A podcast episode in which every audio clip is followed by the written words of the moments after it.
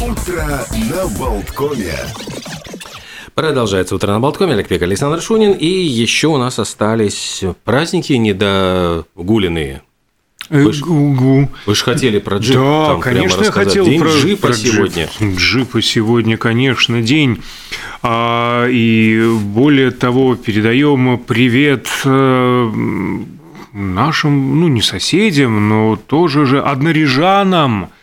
Дартспромбронь, э, вот это Дартс Моторс, точнее, а, компания, которая выпускают джипы Дартспромброн, Монако Red Diamond Edition, например, так называется одна из их машин, стоит полтора миллиона долларов. Это самый дорогой джип на свете, который производится под индивидуальный заказ. Но приятно осознавать, что это делают рижане своими руками. А вообще, да, а, сегодня день джипа 4 на 4, посвящен всем э, любителям этих больших танкообразных машин и бездорожья.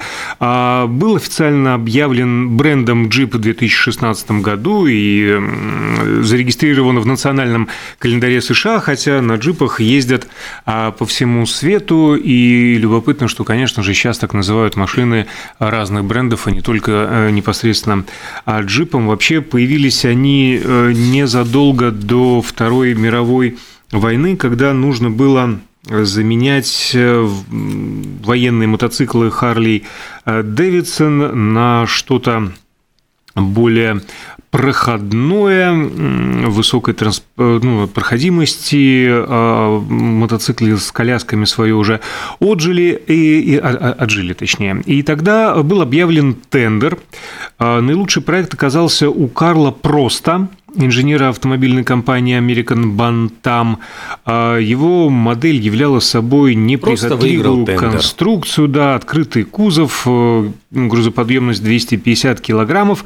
Но дело в том, что э, именно его разработка была а, взята за основу и помогали доработать ее автомобильные монстры компании Ford и, и Willys. Собственно, вот э, джип Willys, первый, ну, точнее, внедорожник Willys, э, самый известный со времен а, Второй мировой войны, и э, во многих фильмах он фигурировал э, и так далее. Но если происхождение самого автомобиля понятно и легко отслеживаемо, то почему именно джип, то версий много. Например, ну, наиболее популярное мнение, что все это произошло от аббревиатуры GP, General Purpose, то есть э, общего назначения автомобиль. А по другим э, источникам э, Ford, который принимал участие в разработках, присвоил машине название GPW, что можно расшифровать как автомобиль Willys с колесной базой до 80 дюймов по государственному заказу. Ну, опять же, GPV считывается как э, джип. И, наконец, третья версия, самая маловероятная, но может оказаться самой реальной. В 30-е годы прошлого века в Америке был популярен герой комиксов. Звали его Юджин Джип.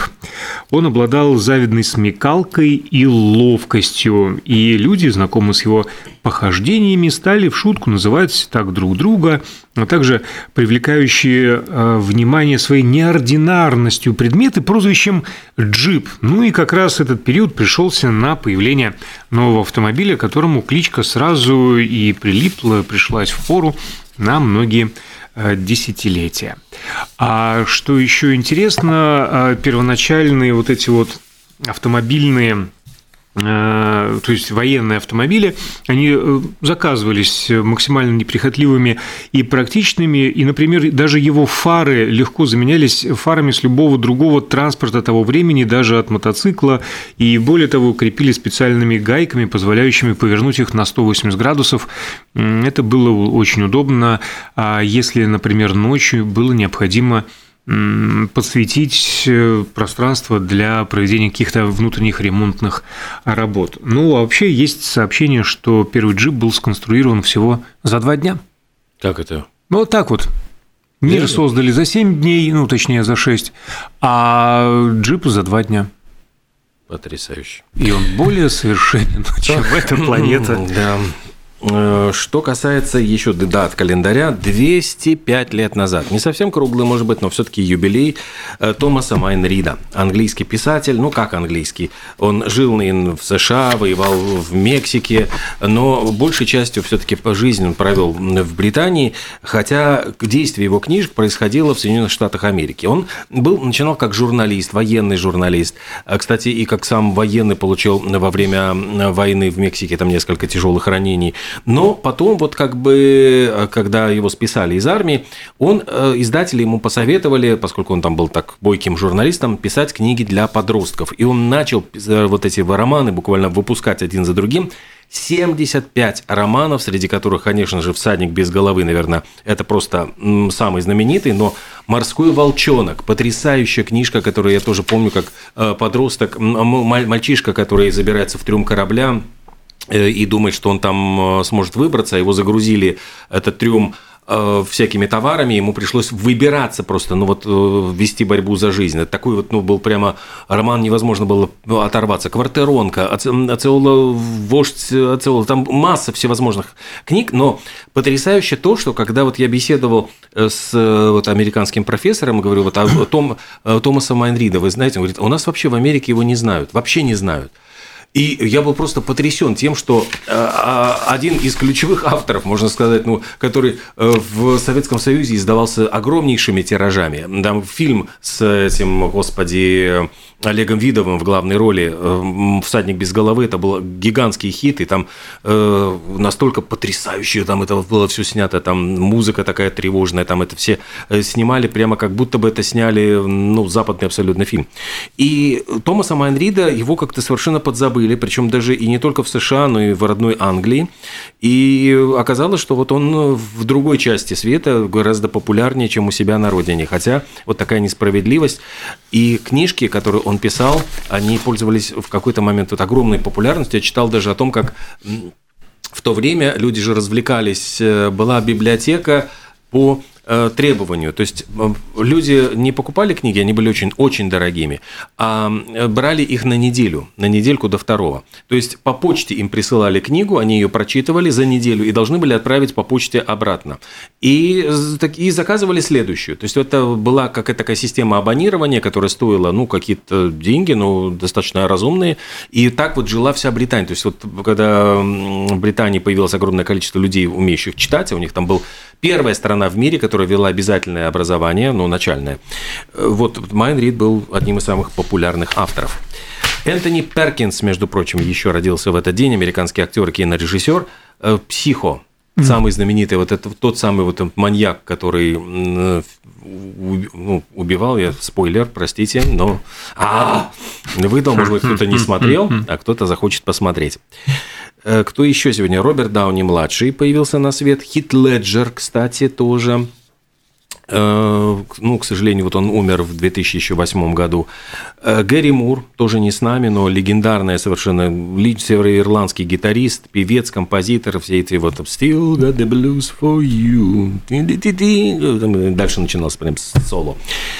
Э, кто еще? И говоря про соло, в 82 году, опять-таки не круглая дата, получается это 41 год назад, эм, Лейла вошла в э, чарт синглов Великобритании. На самом деле песню еще в 70-м году издали, Эрик Клэптон в составе такого проекта Derek and the Dominos, Layla and the Other Assorted Love Songs. И это была рок-композиция. Там э, Дуэйн, по-моему, Олман вот эти тоже выдавал там гитарные, у них было... Да. А потом уже э, появился Unplugged, где один, наяривая на гитарке, этот Рик Клэптон, Лейла, got me all my knees. Ну да, ну да, ну да, ну да. Хотя вот это вот, вот э, Первоначально очень интересное исполнение, кстати. Да, да, да, да. Цепляет. А еще, еще, да? Нет, ну, есть? нет, рассказывайте, я, я, я про, про, про вкусное хотел. Да, про вкусное. Сегодня а, любопытный такой день в Соединенных Штатах, национальный день кордон блю, блюда. Блюда. Блюда. Шницель. Шницель кордон блю, а обычно называется просто кордон блю, котлета, фаршированная сыром, а также иногда ветчиной, панированная, обжаренная во фритюре или на сковороде, готовится из телятины, свинины или э, куриной грудки.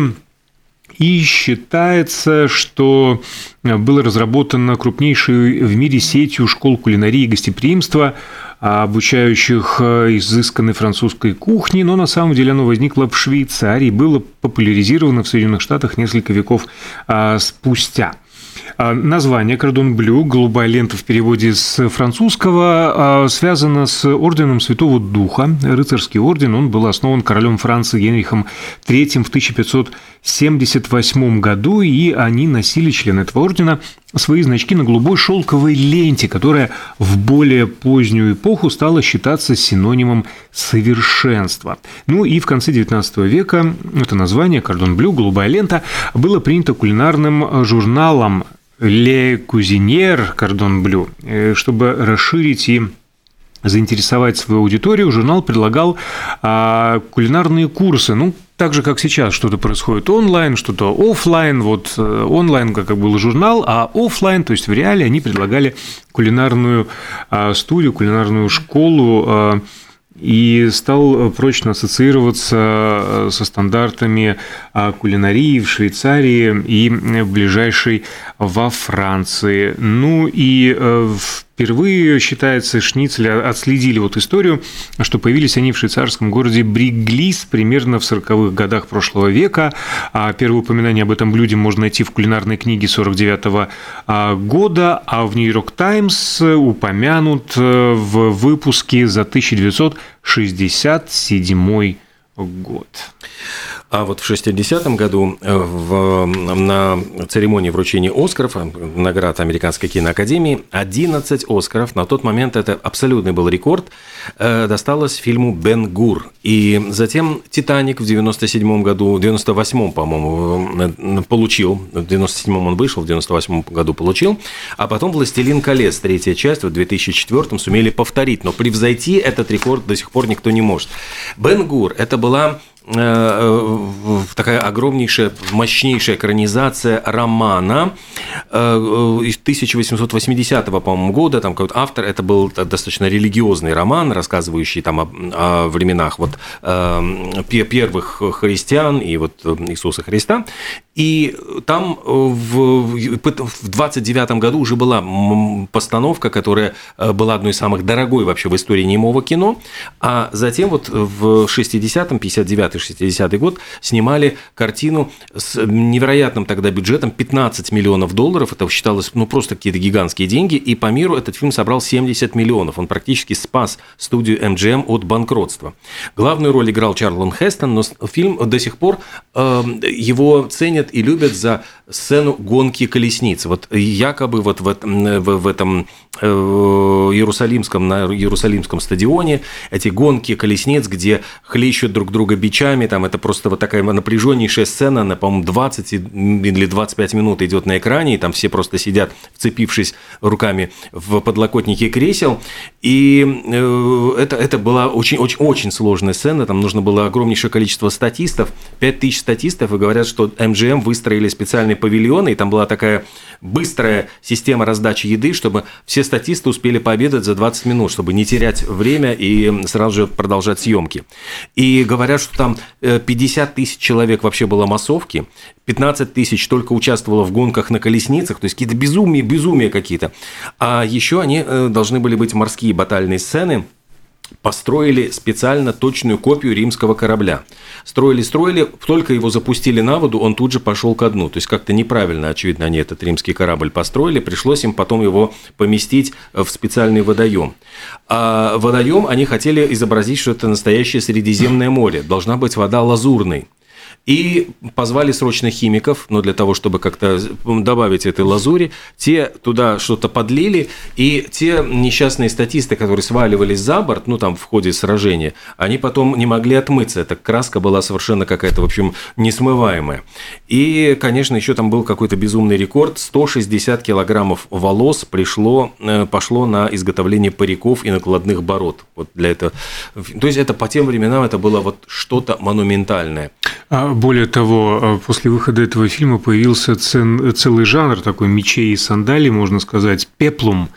А, означает использование античных или библейских сюжетов. Большая продолжительность фильма, конечно же, более двух часов, меньше не имеет смысла. Масштабность, батальные сцены, огромное количество массовки упомянуты тобой, планы панорамного типа. А почему вот библейский и околобиблейский сюжет? Потому что оригинально Иуда Бенгур – это иудейский аристократ времен э, римской экспансии. Он жил в Иерусалиме вместе с семьей, приемным братом Мисалой, сыном одного из заговорщиков, который участвовал в убийстве Цезаря. И, кстати, это единственная голливудская постановка, которую одобрил Ватикан э, в списке рекомендуемых фильмов в категории «Религия». Так что, э, ну, до сих пор это считается просто вечно зеленая классика Голливуда. Что еще? еще у нас вот есть две минутки. Сейчас, пока вот э, про Бенгур это дело прошлых дней, а сейчас вот, вот прямо пока мы с вами сидим и разговариваем, снимают вторую часть Джокера. Да. И там сцена на лестнице уже прямо, появилась, уже прямо разбирают на мемы вот фотографии со съемочной площадки, особенно вот э, Леди Гагу и э, Хакина Феникса в роли Джокера. Эти снимки, там же был снимок, где они влюбленные безумно смотрят друг на друга. Там уже появился мем «Дорогая, я пожарил картошечки», там что-то еще какие-то всякие шутки. И прямо вот по улицам Готэма, они где-то по лестнице там ходят, да, там целует Леди Гага какую-то статистку. В общем, достаточно много чего разошлось. Э, Все время пишут про то, вот как идут съемки. Будем ждать, наверное, только в следующем году, скорее всего, появится фильм на экранах. Ну а тем временем э, Хакин Феникс, который сейчас занят еще в одном проекте, э, называется он называется он «Все страхи Бо». А потерял сознание прямо на съемочной площадке во время эмоционально напряженной сцены. Вот вошел и, в роль. Да, ему, ну, эта сцена была на двоих с э, Эммой Стоун и прямо очень всех напугал действительно вжился, вошел, перенапрягся и вот всех без чувств напугали, упал. знаешь, вот рестораторы. Тут, значит, говорят, грузинский ресторан предлагает э, э, блюдо, которое является гибридом хинкали и хачапури, и называется хинкапури. То есть, э, ну, вот не знаю, шутка или нет, но фотографии прилагаются. Сырный пирог с хинкалями, с бараниной, сырой, картофелем и грибами. Сверху вот это хинкапури. Все это заливается вином. Говорят, что это, дескать, все самое лучшее, что есть э, в грузинской кухне, а другие, да, да чтобы вы были прокляты, зачем так вот портить продукты? Две противоположные точки зрения. А, в самом деле не имеет смысла портить продукты. Всем приятного аппетита, кто садится завтракать или переваривания, кто уже позавтракал, а, нам пора а, закругляться, но, конечно же, работа радиостанции продолжается, и, ну, например, в 11 часов а, программа «Экономикс» выйдет в эфир вместе с Татьяной Латышевой. Сегодня основной темой. А беседы будут налоги, почему их государству не хватает, кто в этом виноват, неужели а мы, скрипя зубы, то есть скрипя зубами и скрипя сердце, угу. мало платим